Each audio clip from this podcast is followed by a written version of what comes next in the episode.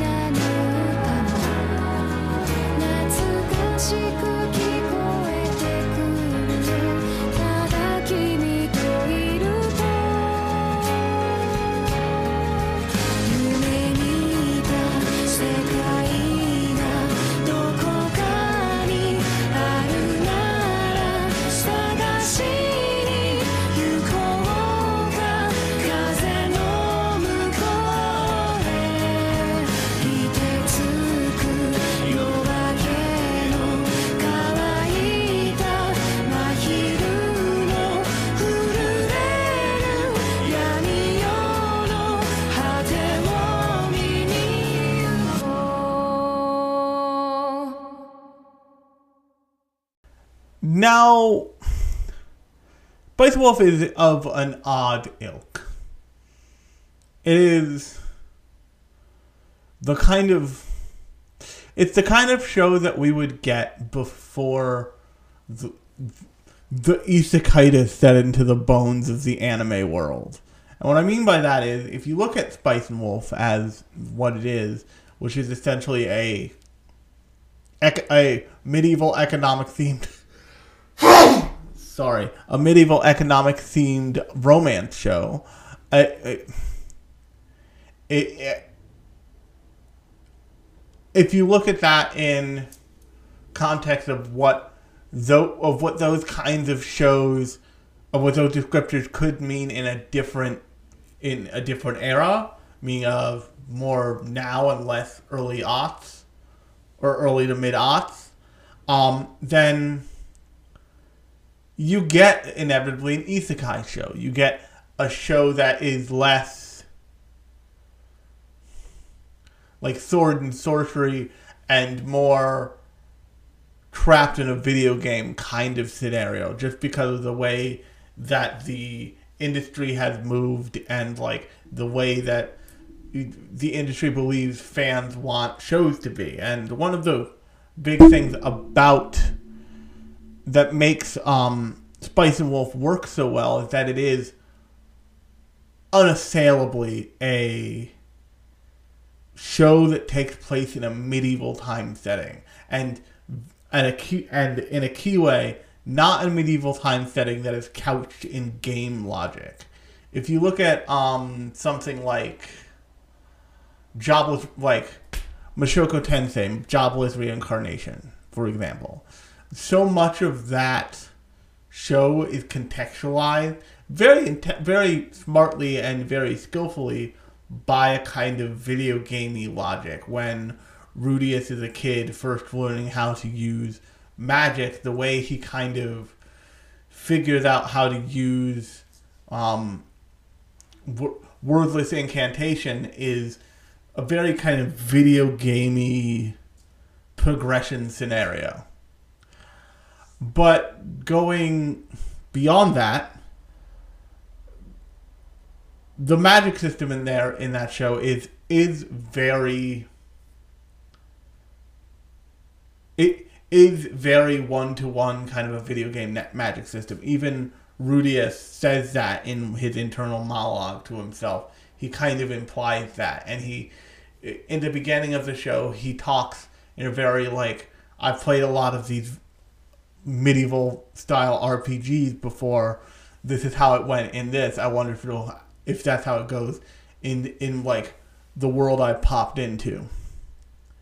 And that's true in like every single isekai anime. But the thing that makes the thing that makes Spice and Wolf feel different from that if you've never seen it is the like occurrence of magic is very rare. Like that kind of like actual mysticism magic is very rare and it's very it's very costly and it's a big deal when it happens in the show. It does it doesn't happen all the time in the show. In fact, it's usually reserved for like big grand gestures and like finale and like arc finale moments in and Wolf. But before we get there, I want to talk about um, Lawrence, um, who like Lawrence is the is the whitest white guy, and it's it's very funny to me because I keep I hear Lawrence and then I immediately go Larry, um, which if you've listened to the Uncanny Curves, um, which we are currently taking a break because of technical issues there. Um, the Uncanny Curves podcast used to include a guy named Larry that both me and Lauren know. So, hi, Larry. Um, but with that said, Lawrence is like is a traveling merchant in the way that traveling merchants used to exist in medieval times before you know you could you could be even a door to door salesman. And I I actually I actually have a um family member who used to do something very similar to Lawrence to what Lawrence does in the show, but he used to only do it for bikes and bike pro- products, kind of like propane and propane accessories, but with bikes. Um, and the way he makes his living is all revolving around kind of um not kind of actually like actual medieval economics and medieval economic theory and like debt and profit and loss and all this other stuff. And the show goes out of its way to explain just enough of it so like you can have fun and participate. But if there was if there was a first flaw that I would point out with this show is that it uses that system sometimes to to create tension, but it doesn't explain what happened, and it doesn't it doesn't say okay. Um, so spoiler alert for Spice and Wolf, by the way, because I'm gonna need to explain some stuff here. The finale of the first season kicks off with um, Lawrence buying a bunch of arms, buying a bunch of weapons and armor, and he states in when he buys them because Holo, the main, the other main character, the the female love interest in this thing, ultimately, asks like, why, why, why are you buying like a ton of weapons, like enough weapons to the point where like you're buying them on credit, which is a key point. And he says because there's always a good, there's always a good um, market for arms. Like people always need weapons. People always be fighting. It's the mid. It's it's like the dark. It's medieval times. People always be fighting. And the and one thing leads to another, and he finds out that the market for arms has collapsed. Now, if you know anything about just the way the world goes in actual like human history, the market for weapons never disappears really. Like you're either fighting nature and like all form of animal or you're fighting people, but there's always a use for weapons. And this is before the time of like handheld guns and muskets and stuff. So it's mostly like you know, axes and swords and like armor plating and stuff like that. There's always a there's always a market for that. There will always be a market for that.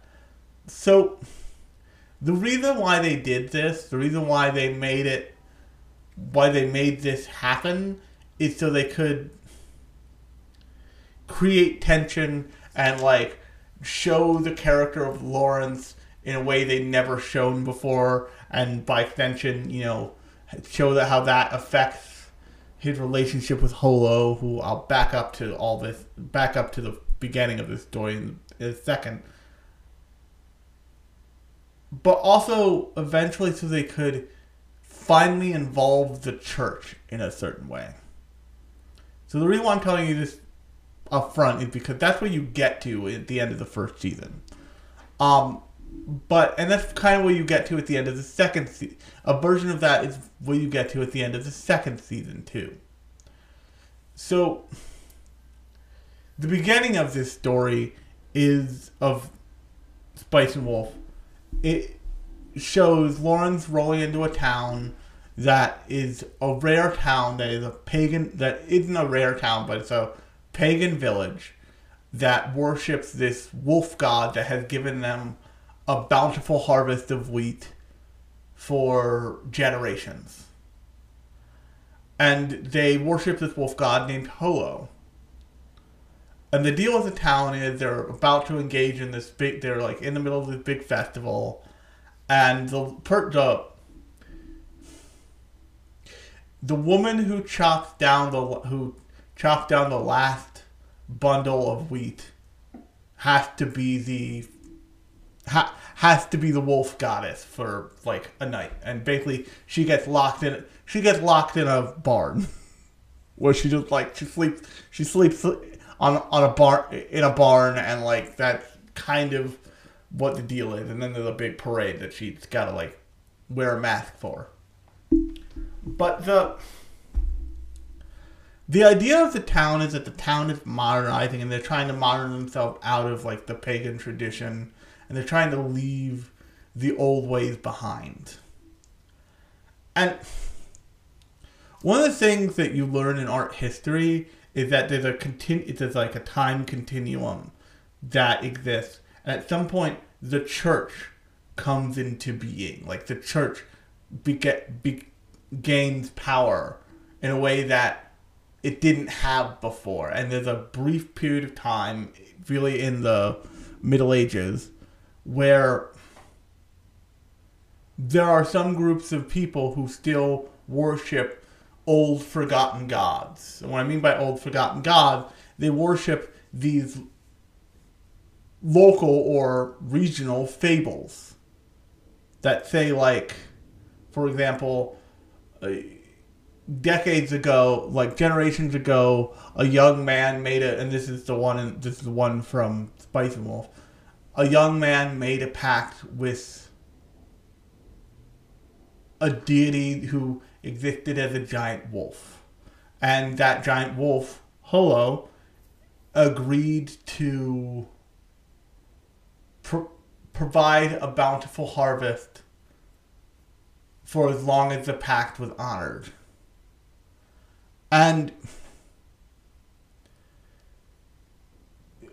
Holo was given like reign over the wheat field and how everything worked, and very carefully always managed it so carefully that the the land could rest, as she says at some at one point, but that they would always survive, and the lean years would not be as bad as they could be, but the bountiful years would be incredible.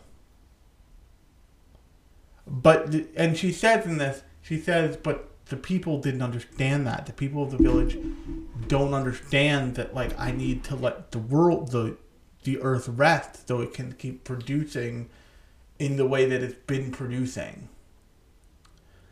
And over time, the church had grown up kind of around them, and the church like cast its eye on them, like, why don't you join the true? Why don't you believe in the one true Christian God? And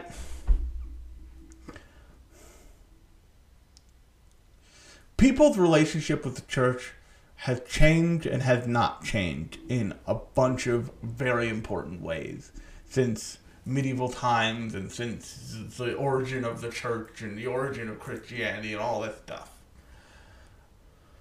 But a thing that was true in like the in medieval times, I feel like I'm talking about the theme park attraction where you can call your waiter, your waitress a wench.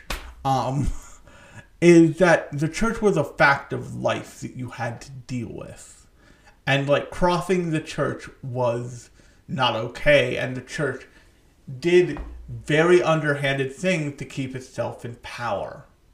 That's why that's part of the reason why the Catholic Church is the way it is now. Is that they did things like they control, like they engaged in serious currency manipulation. They, you know, con- controlled the value of that currency based on whether or not they blessed it or not, and and who had it and who, and like what lords did, how lords responded. They controlled people by saying anybody who questions the church or anybody who does something the church says shouldn't be done is a pagan witch witch or wizard and should be put to death.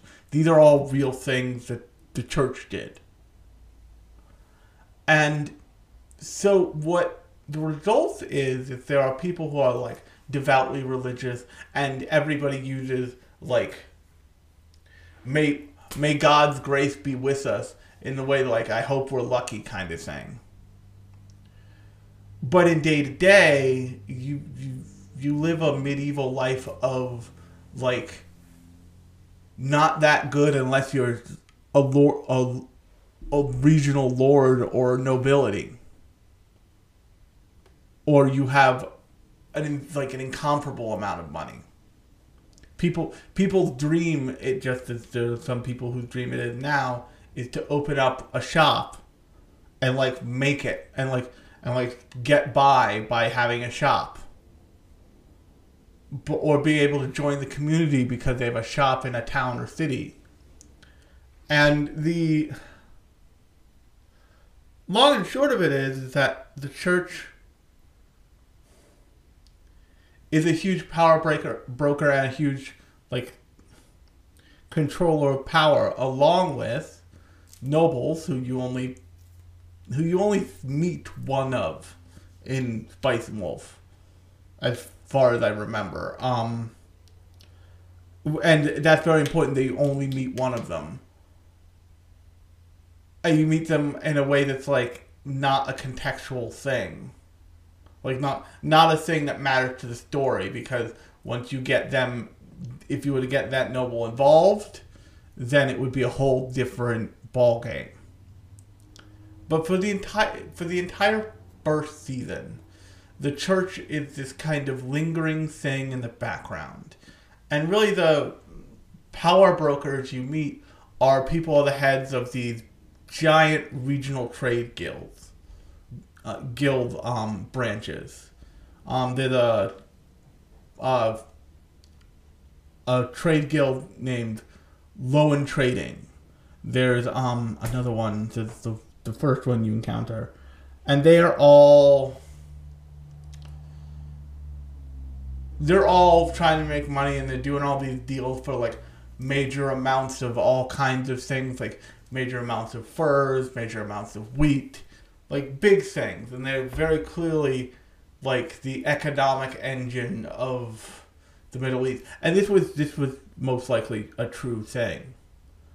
And so you enter that in that one of your two main characters holo is the kind of it's the kind of fabled divine goddess who pagan villages might, did pray to.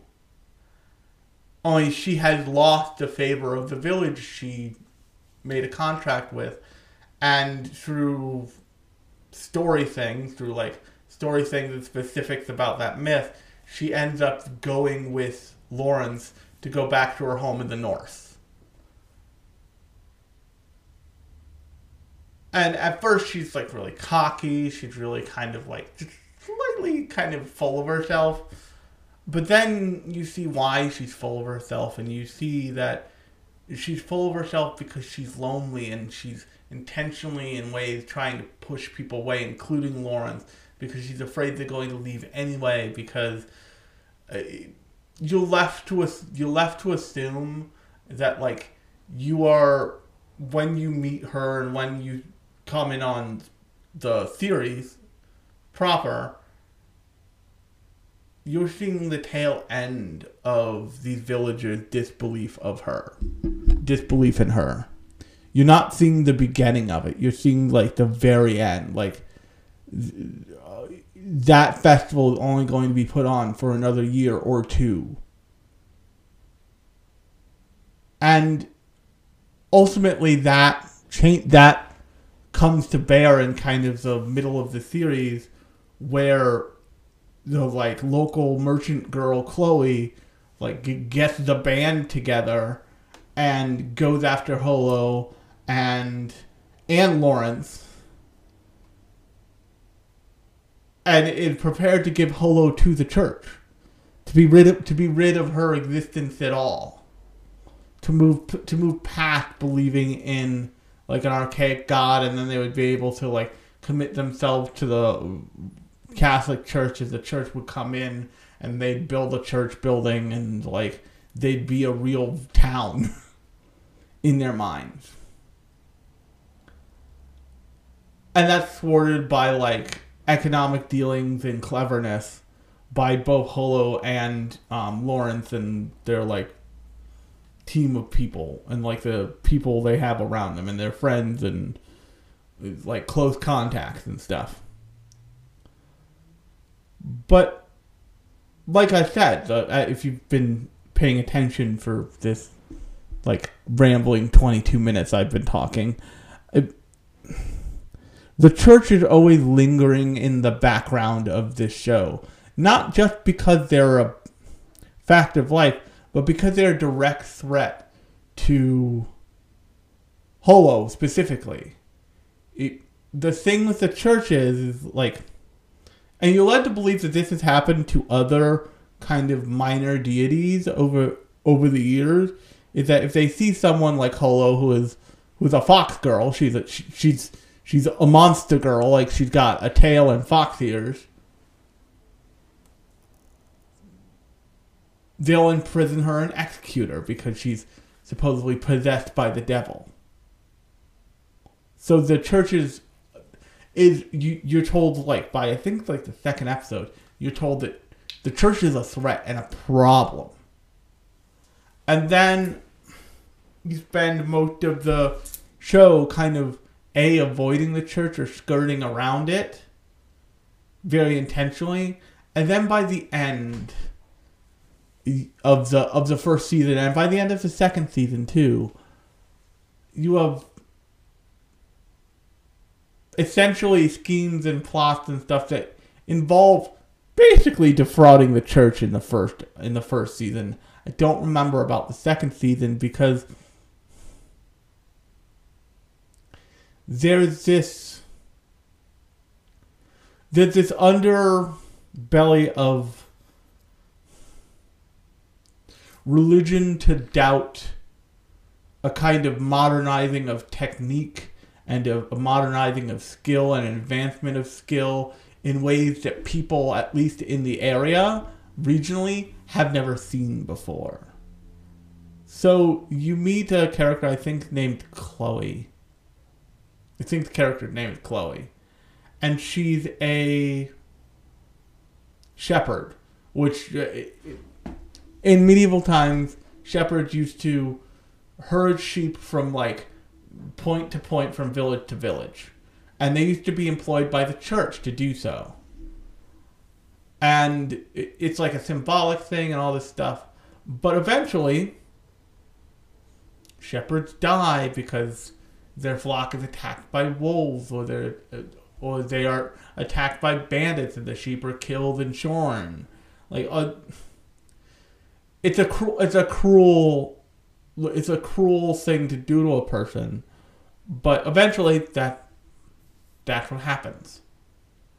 And so when Chloe isn't ever punished for isn't ever punished by the natural world because not just because she's lucky, but because she's extremely good at her job and like her her guard dog is like an incredible guard dog Holo says it as much. She is so good, the church doubts that she is human, essentially. She the church doubts that she is not a pagan witch. And what that means in practice is they keep sending her on more and more dangerous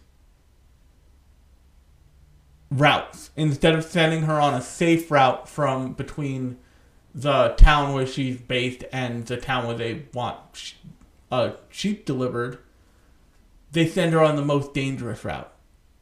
And this is a common fucked up thing that the church used to do is they used to say the way they tested if someone was a witch was one of the reasons why they burned them at the stake was they would if they didn't burn they were a witch and then they would kill them anyway if they did burn, they were human and their souls were accepted by God. Also meant that those people weren't allowed to live anymore. Another common um, thing they used to do was they would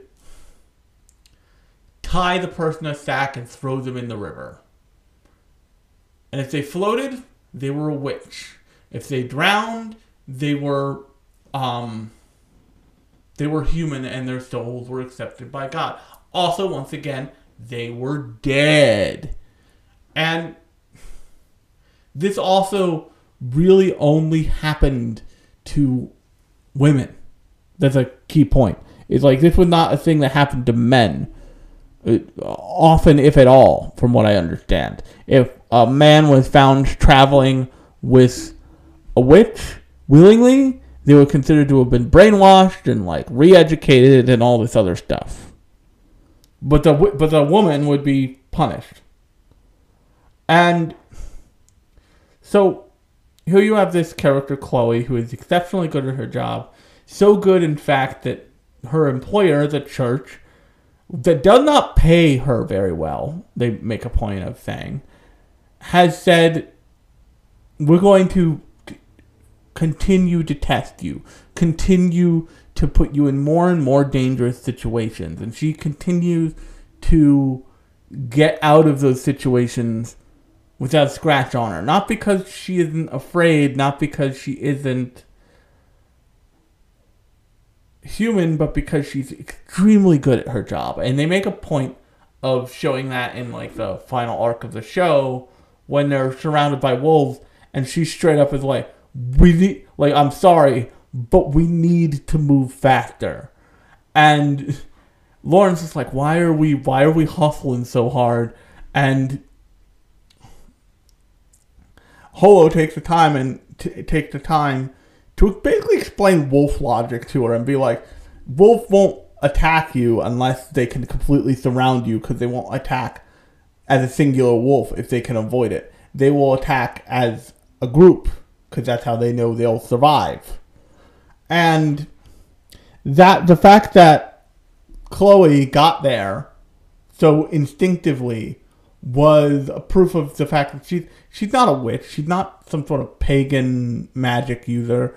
She is simply very, very good at what she does. And she's being punished for it over and over again. That's part of the reason why she takes place in this scheme is because she wants to get back at the church. Because the church has essentially underpaid her and like been screwing with her for years. Who knows how many years by the time you see her. And that's the where the show goes in its second season. But also where the show goes kind of constantly is Lawrence and sounds in my face. Uh, Lawrence and Holo's like issue of we can't let too many people know that Holo Holo is essentially a wolf girl. Is a wolf girl because they will report her to the church and then we'll be on the run and it will be bad. And the last kind of pillar of the the third pillar of this is Holo and Lawrence's relationship.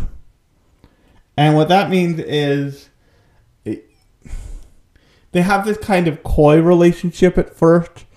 And this is why I would say those my second gripe with the show comes in.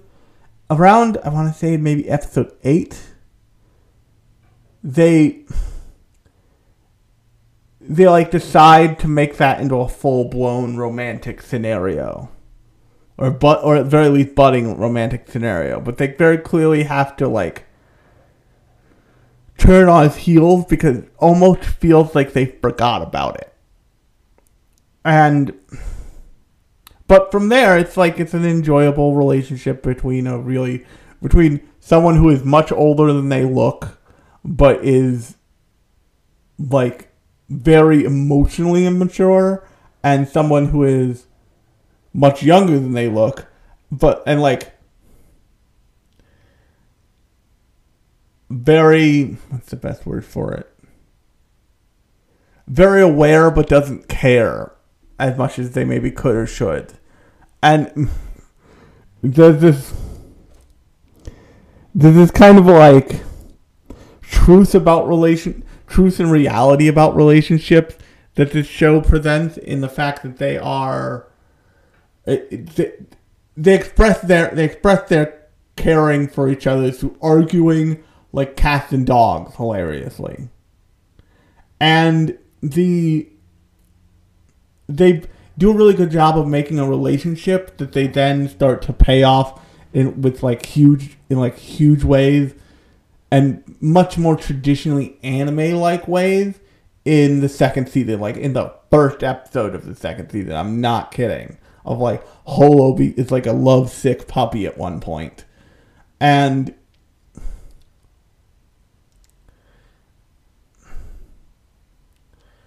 they the way they started this show off from with Holo and with and with Lawrence is they started to show off with these two characters who are, for all intents and purposes, alone in the world for various reasons. For Holo, it is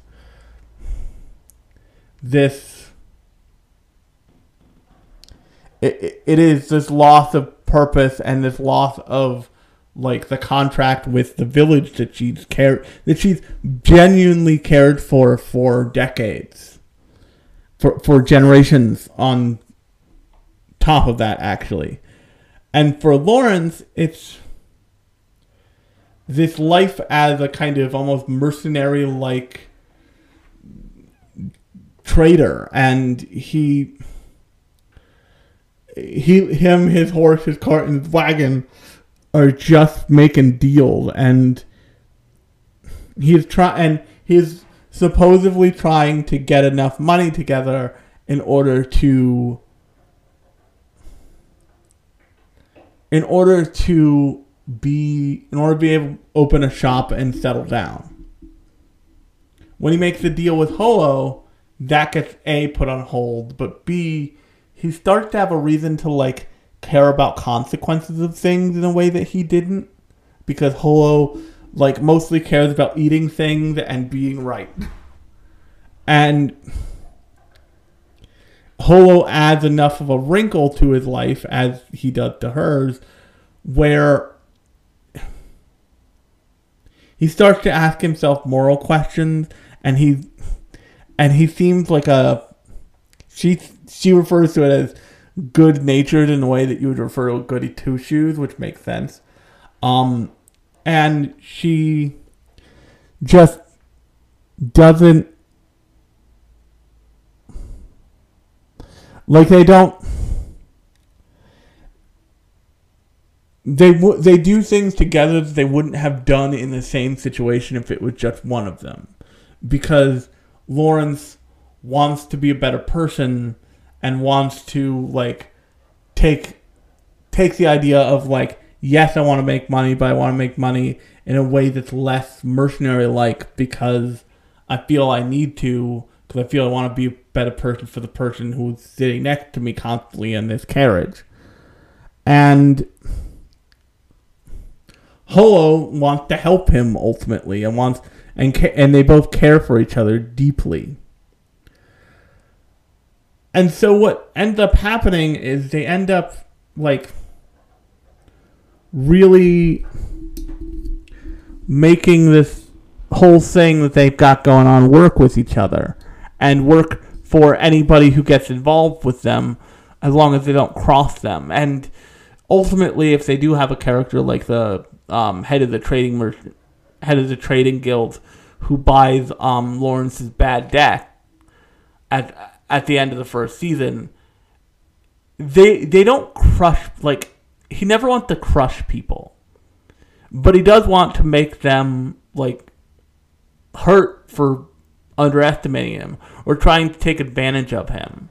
And what you learn what you learn by the end of the second season, you go into what you learn by the end of the first season, rather, you go into the second season understanding is that no one except for the monolith of the church is in a stable place, in a completely stable place, rather. So,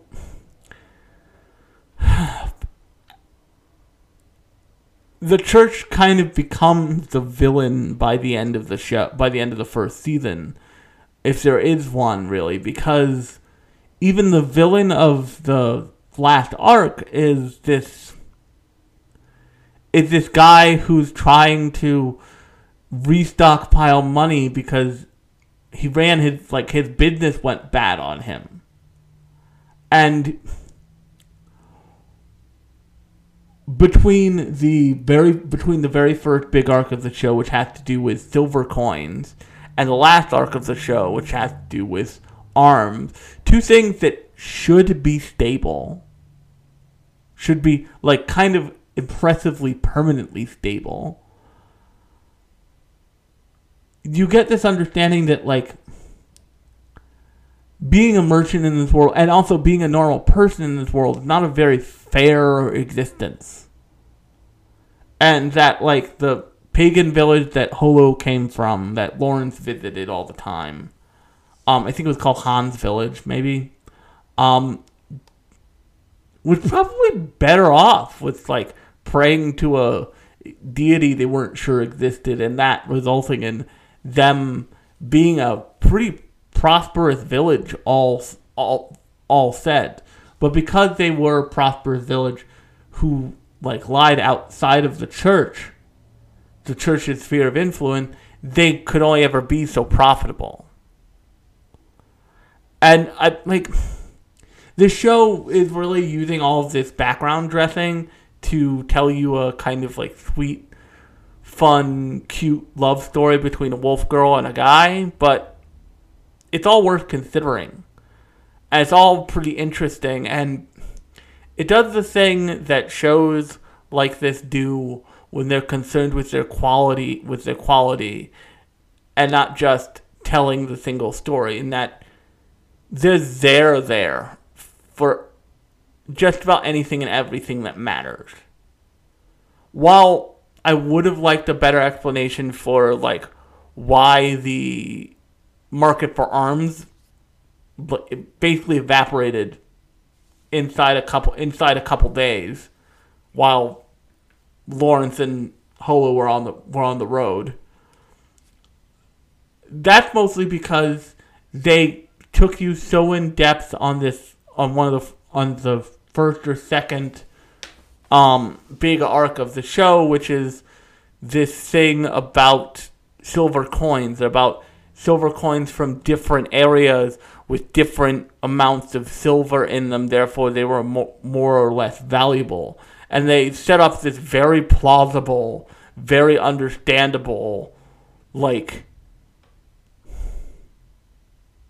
money exchange scheme that this that a noble that a noble house was engaging in basically to save its own ass.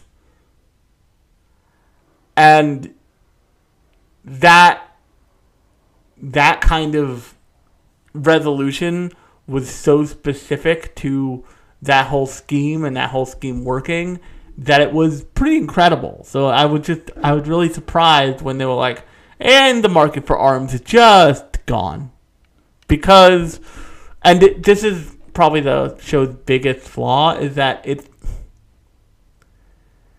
it's this slow meandering pace like almost fairy tale like thing that has something to do with economics at certain time that that always keeps economics on like the back burner that it really only has one way to manipulate its story to like force conflict and that's when it like brings economics back out in front and says like we're going to use this to create drama and I I think it's more than good enough to like withstand that. I just wish that if they were going to do that, they would do it like the first time they do it, and not like the second time because the and, and not like the last time in the first season, because. I think those stories can be interesting, and the, and you can have a almost like hilariously um, big short like effect in addition to this like heartwarming tale between of love between two people. And on that note, if you like this episode, um, definitely subscribe to the podcast. It's available wherever you are listening to me right now.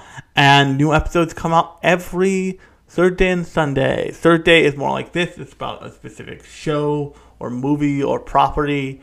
And Sundays are more metatextual. I will be talking about the Funimation Crunchyroll merger thing on Sunday.